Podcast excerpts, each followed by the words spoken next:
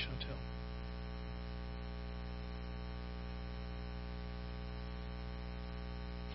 Interesting words as last words of our Savior. Some of his final words on earth was a prayer. And the, in the text of the prayer, the context of the prayer, the thrust of the prayer is not that we would be smarter, work harder, be more successful, be prettier, have central air and central heat. Not that we would necessarily all go to seminary or all go to engineering school or all become doctors. But that we, as the church body, the organic body of Christ, would bring Him glory and would reveal to the world His nature by the way that we are one. That the second person of the Godhead would go before the first person of the Godhead in the spirit of the third person of the Godhead, and this would be the conversation that He allows us to enter into as listeners of the dialogue that happens between the Father and the Son in His final days on earth. Lord, let them be one. Not just as the world sees one, but let them be one as modeled by our relationship. Let them be one like you and I are one.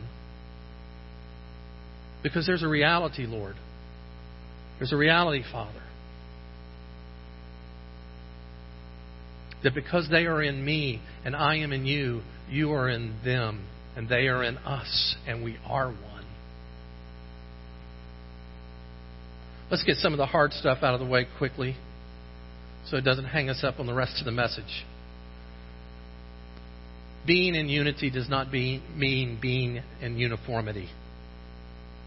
Being in unity does not mean being in uniformity. We see it even in the Trinity. The Father is, and the Son and the Spirit are one, and yet three distinct persons each having their own economy within the role of the Trinity, each having their own purposes in the Trinity, but each having the common purpose of the Trinity, without any kind of disharmony or disunity in their ultimate purpose of their own glory. Each being equally eternal, equally powerful, singular in their essence, and yet unique in their persons. And that is the reflection of the body of Christ, that, or the reality that the body of Christ is to reflect. That, yes, we're all different in many ways, and we all think differently on different subjects, but we are all are to have the same mission and the same purpose, and to work together towards this purpose, which is the world to know who Jesus Christ is. And our energies, our efforts, our industries are to be forced, are to be determined, are to be moving toward that one unified objective as the body of Christ with no other distractions. We were talking about this in Sunday school this morning that we, as we've moved further and further and further away from the cross, it becomes more and more evident that we are people of Babel that we are much more interested in building a place of comfort for ourselves than we are realizing that we're here on a mission and this is not home. But we are heading home. And on our journey home, we have been given a mission by the King of the universe to be one together as His people so that the world would know that the Father has sent the Son. And nothing should distract us from that one mission. And we should at least be unified in that.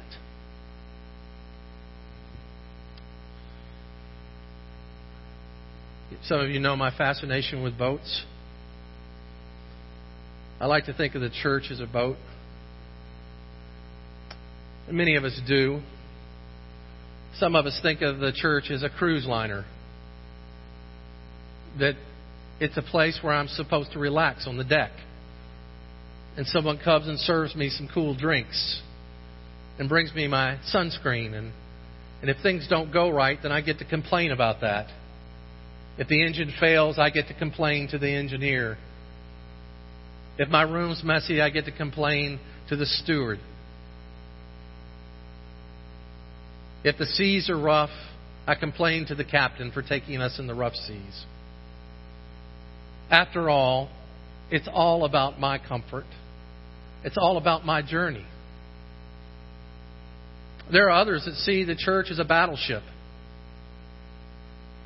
We're a destroyer. We are meant to go out and fire all our guns, shoot as many as possible, and whoever survives, then they get to be one of us. And if there's collateral damage, then so be it, because it was all for the glory of God. And after all, that's the most important thing.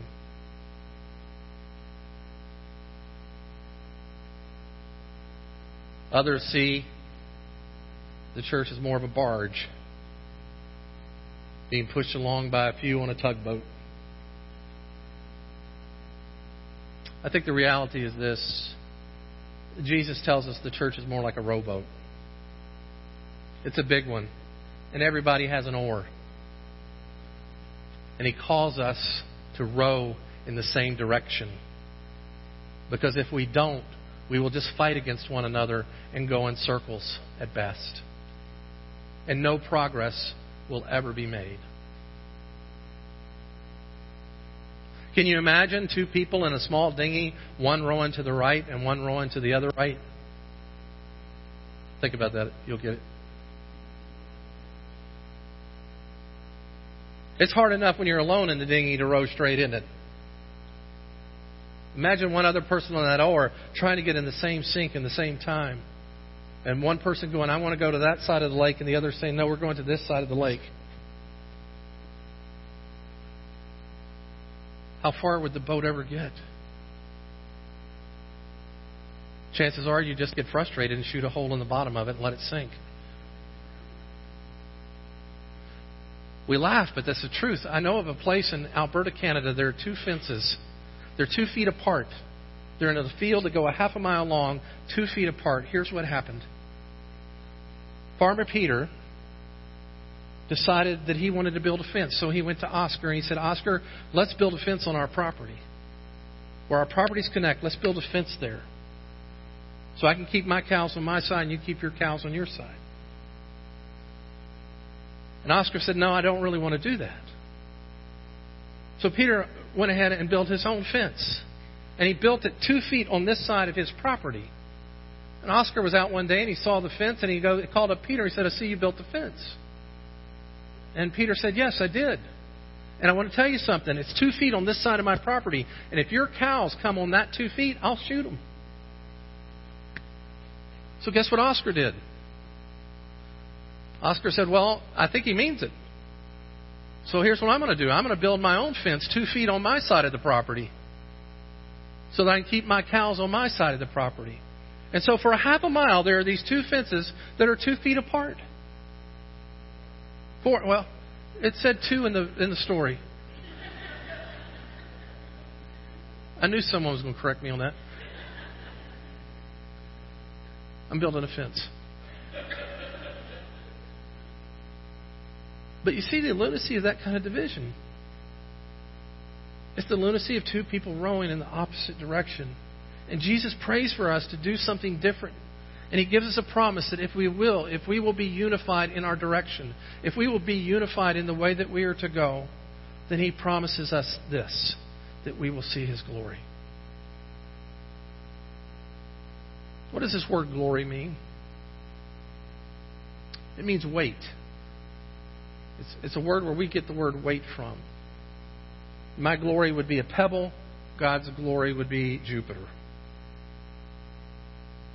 If you can imagine a pebble hitting the water and Jupiter hitting the water, who gives the bigger splash? But Jesus says this He says, if, if we will be unified, then we will know and begin to experience His glory so that the day will come when we will see His glory. Look at the first thing he prays with me. Jesus prays that our eternal nature would be revealed to us. In verse 20 he says, Lord, I don't ask for just these only, talking about the eleven, but as also for those who would believe through their word, so that they may be one just as you, Father, are in me and I am in you. Jesus is saying that the root of who you are, at the very beginning of who you and I are, is in God, and therefore God has eternally always thought of us for this day that you are not here on this earth by accident. You're not here in this church today by your own sovereign will or choice, but that God has directed you to come today to hear the word, that He had you in His heart and His mind before one star was put into heaven. And that He knew the day would be here for you to hear this that you have always been in his heart and you have always been in his mind. He has always planned for your existence and he has planned for you to hear the message today that he loves you. And that he wants you to be so intrinsically united to him that his thoughts become your thoughts, his ways become your ways. That you and I begin to take on a new worldview. Not a short term view that is so temporal so captured in the flesh, but to have a long term worldview that we are eternal and we are on an eternal mission and we will live forever. And this short period of time, the 60, 70, 80, 90 years that we have on this planet, planet is in no way indicative of the rest of eternity that we are with Jesus. And yet, the way that we behave and respond and speak and talk to one another and interact with one another here and now on this planet within these 70 or 80 years that many of us have determine how the world will see the eternity. Jesus prays that you and I would understand this, that we are in Him and He is in us. And that must be our worldview. That when people encounter you and I, they don't encounter you and I only, but they are having a divine encounter with the one that lives within you and I. He knows this about you. Jesus is not confused about who you and I are. He knows this about us. He wants us to know it about ourselves. Father, I pray for them who come to you from the word of these 11, how the word, the gospel would spread. I pray, God, for those millenniums from now that will sit in East Glenville Community Church and hear the word. I'm praying for them right now that they would know that you are in them and I am in you and they are in me. So that they may know we've always been together and we always will be together. Reveal to them, God, their very nature of who they are. That they are the image bearers of the Trinity. They are the communicators of celestial truth.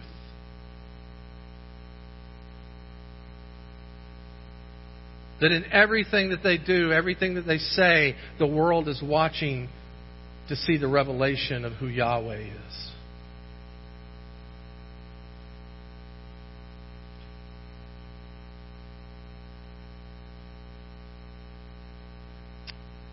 They also may be in us, so that the world may believe you have sent me.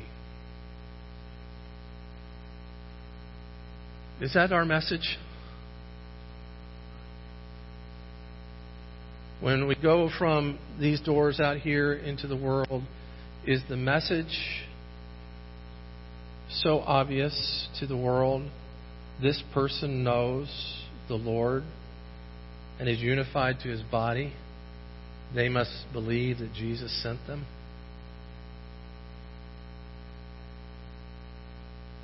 Are you and I a help to people knowing the truth of the Scriptures, the truth and the reality of God, or are we a hindrance?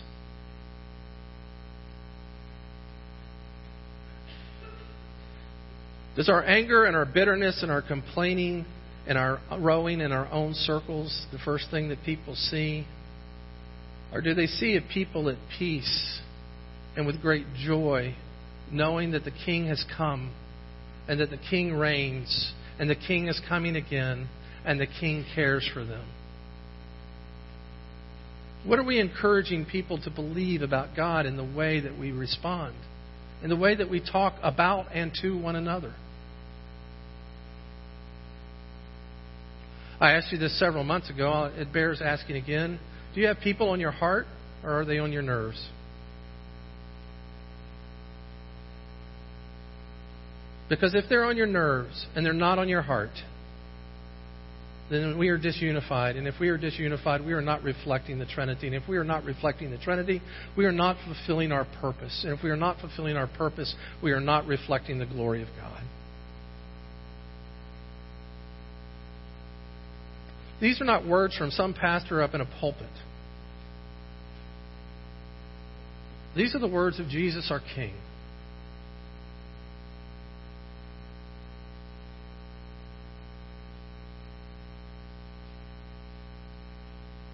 Jesus prays, secondly, that we would know the purpose of our unity.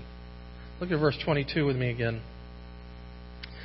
That your glory that you have given me, I have given to them, that they may be one, even as we are one. You see what he's saying is, he wants them to see him. He wants the world to see him through us. Jesus prays for the purpose of our unity to be the revelation of who He is.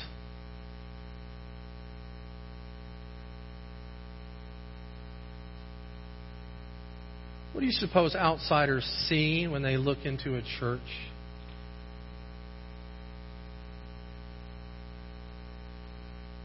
Do they see a people excited, a people enthralled, a people that are so committed to expanding the kingdom of God that they are willing to submit one to another? to walk in unity, to love one another in spite of one another,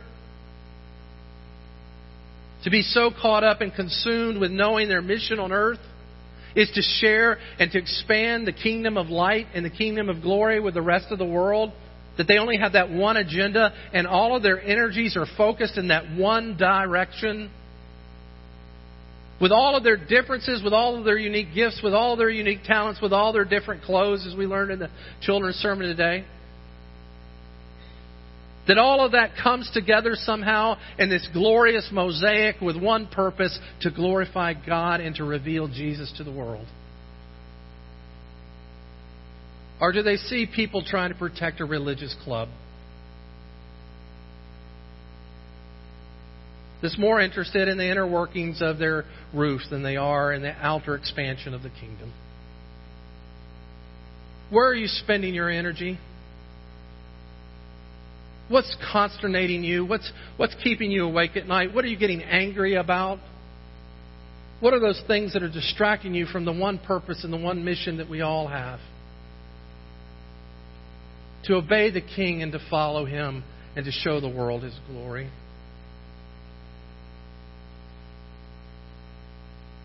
whatever my time left with you, whatever that is, it is.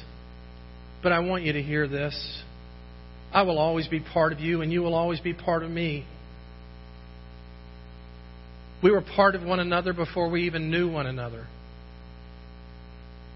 And we will be part of one another long after I'm gone. Because it's not just about this particular address. It's about the glory of the church of Jesus Christ. No matter where I go, no matter where on this planet that I'm at, I will know God's people. How will I know God's people? I will know God's people by the way they treat me like God. I will know that if they treat me with gentleness and kindness and self control, if they bring me peace and they let their peace rest on me, then I know I'm amongst the people of God. And wherever I go, I will always have family. And don't you know, wherever I go, I will take you with me. We were together before I came. We'll be together after I leave. There's a much bigger story and a much bigger plan that's happening here in this church.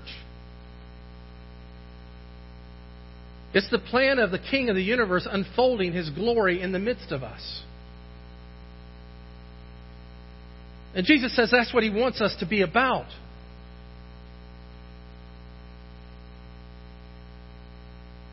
He wants our homes to be about revealing the glory in the way that husbands and wives are unified. He wants, us, he wants us to know, the world to know the glory in the way that we parent in unity with our children. He wants the world to know that we are unified with Him and therefore He is the reigning King. And He wants that to be your passion and my passion. He wants that to be the all consuming passion that we have. That we would be one with Him and one in Him and reveal His oneness, His uniqueness to the rest of the world. Deuteronomy 6, the great Shema. Behold, O Israel, the Lord thy God is one. How could he be three and yet one? Because that word one there is also translated as pure. That there is no disharmony, there's no distraction, there's no, there's no defilement, there's no differences in the overall essence of who God and His Trinity is. And the, we are to be the same way.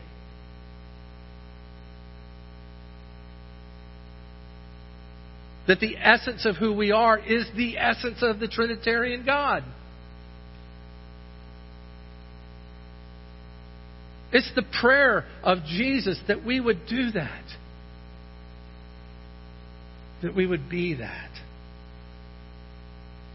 So not only does he want our eternal nature to be revealed, but he also wanted his unity to be our unity to reveal him. But he also prays for the power of love in our lives. Look with me at 23 and 24. I and them, you and me, that they may become perfectly one. So that, here it is again, the world may know that you sent me. But now there's an addition and loved them even as you have loved me.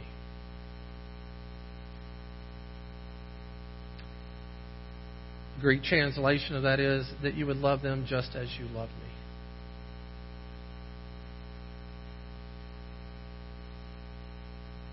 Isn't that astonishing? Here you have your high priest continually praying for you, before the Father, the second person of the Trinity, equally God, equally eternal, equally powerful, going before the first person of the Trinity and saying, Lord, I pray that they would know that you love them just like you love me. The same love that you have for me as your son, your only begotten son. The love that you said to me, Well done, son. This is my son in whom I am well pleased. That love, that pride, is the same one that you look at them and love them with.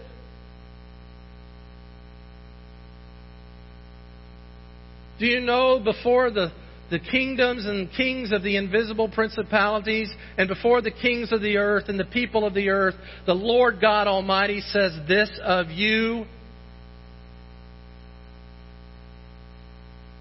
This is my son. This is my daughter, and who I am well pleased.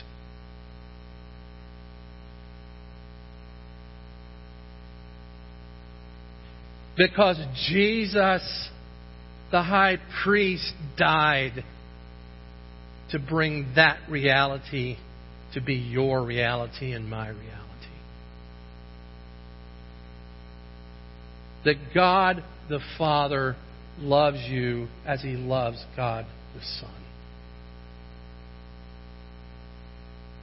Without damage, without distraction, without deformity, without disengagement but in complete purity and singularity, God loves you like He loves Jesus.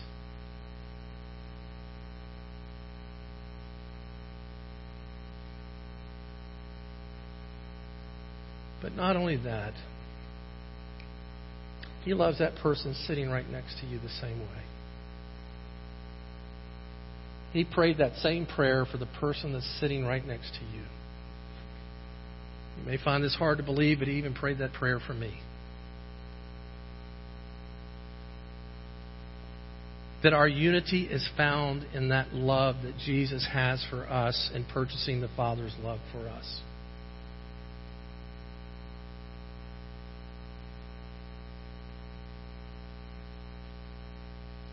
That all of us are equally humble before the cross. All of us are equally undeserving before the cross. And yet, all of us are beneficiaries together in the cross.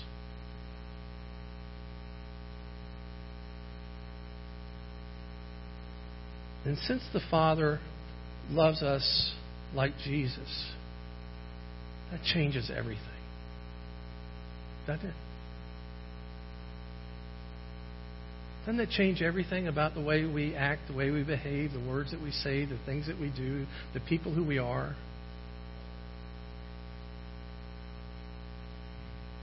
Let me give you just three ways. When I am in belief, when I am surrendering, when I understand that the Father loves me like He loves Jesus, here's what it changes it changes the way I see myself. It changes the way I see me.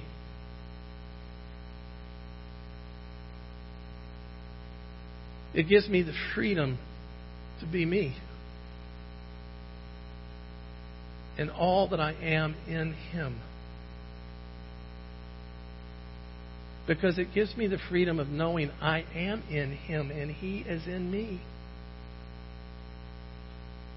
And as the scriptures say, if He is for me, then who can be against me? The scriptures go on to say in Romans that he who did not withhold his own son but gave him up, how will he not give all things to you? And yet we worry, don't we? I worry. I worry I'll, I'll miss out on something. I'll worry I'll lack. I'll worry somehow out there in the future there won't be enough. Until God reminds me, you're mine. I'm in you and you're in me. There'll be more than enough. I didn't withhold Jesus from you, Brad. How would I withhold anything else? What are you afraid of? What are you so distracted by? You are one with me, and I with you. And you are one with those people that I have surrounded you with at this season in your life. You're not alone. You're together. It changes the way I see myself. But it also changes the way I see other believers and I see the church.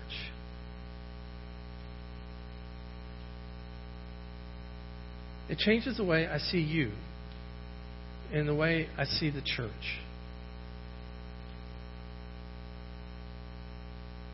You're no longer just a person. You're no longer even just a different person. But you're my family.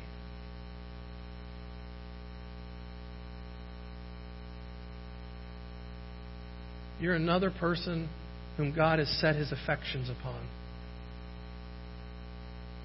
I remember when I first came, there were several that came up to me and said, I feel like I've just known you forever. I said, Yeah, you know, I feel the same way.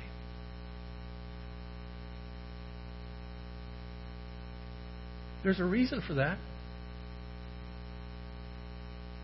There's a reason we feel that way about one another.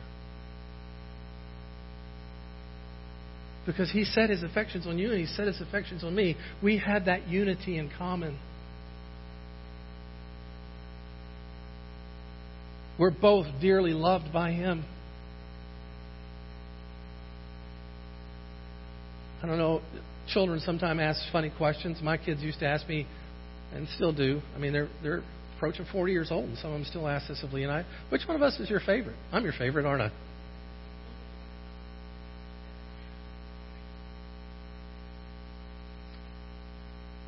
I love them differently for who they are differently, but they're all mine.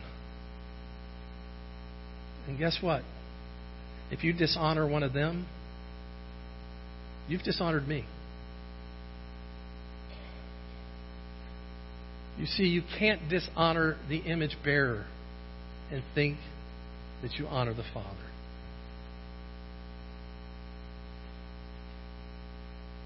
You cannot dishonor the one who bears his image and think that you honor him.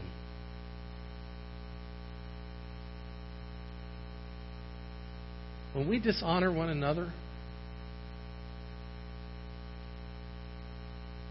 the world sees the dishonoring of God.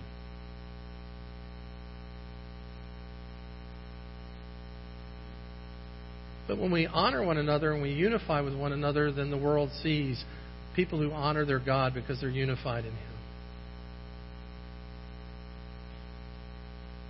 It changes the way I see you. It changes the way I see the church. The church is no longer individually at a certain address, the church is much larger. We must understand here at East Glenville that we are as, as much a part of the church this one mile from here as they are of us, and that we have a common mission.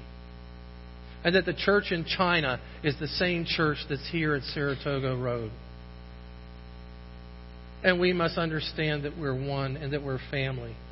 And that the church in Bulgaria must understand that it's still connected to the church in East Glenville.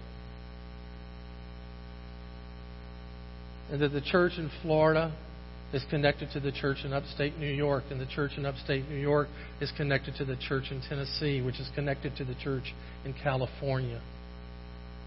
Because the church is not a local address, the church is a celestial being. The church is not a body of common people. The church is the organic and living body of Jesus Christ. You see, it changes the way we see each other and the way we see church. And if Jesus is the king and the head of the church, it means I'm not.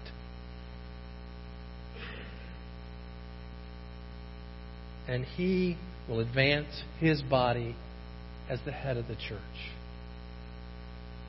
The last thing, it changes the way I see the world. It changes my whole worldview.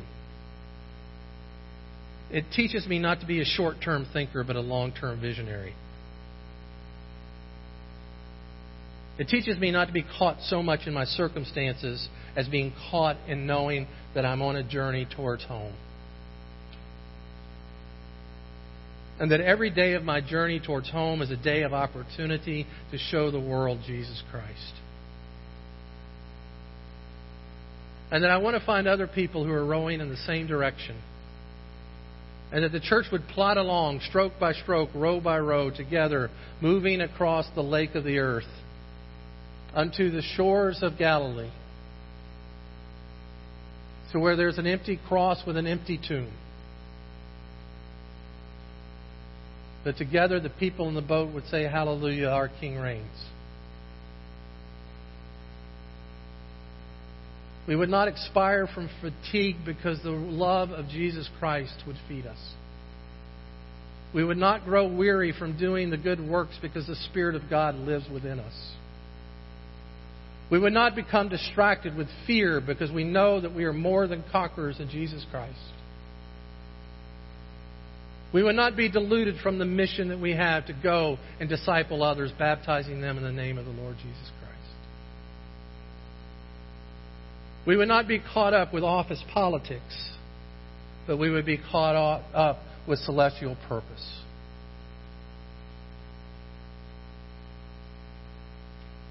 We would realize it is God who promotes, it is God who demotes. It is God who moves, it is God who stays. It is God who directs, it is God who keeps back the seas.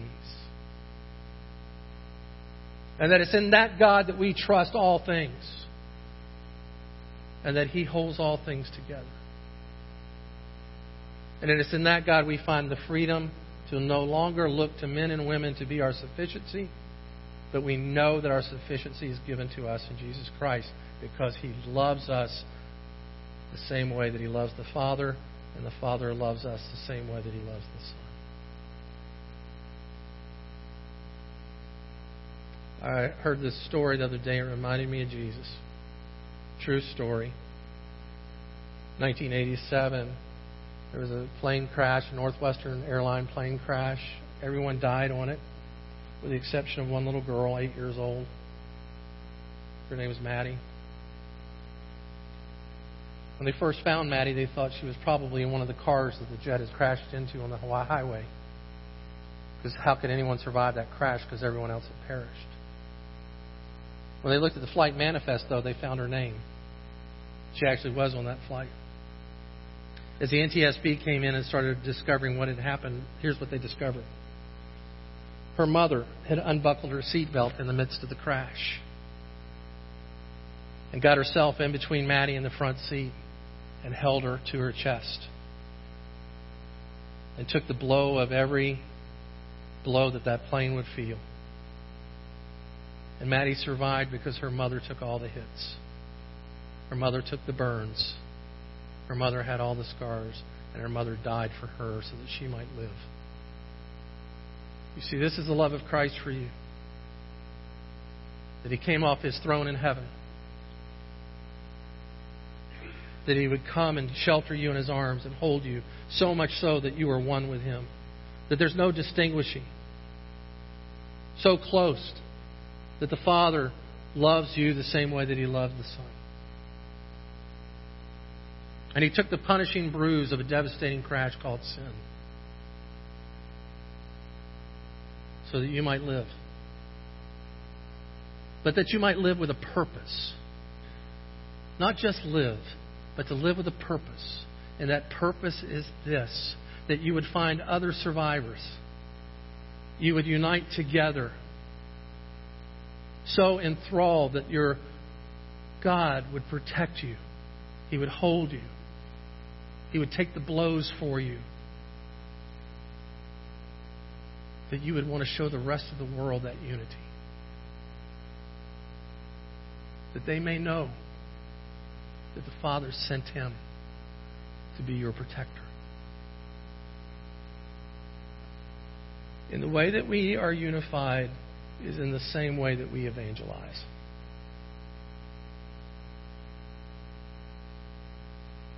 And the way that we are disunified is the way we refuse to testify.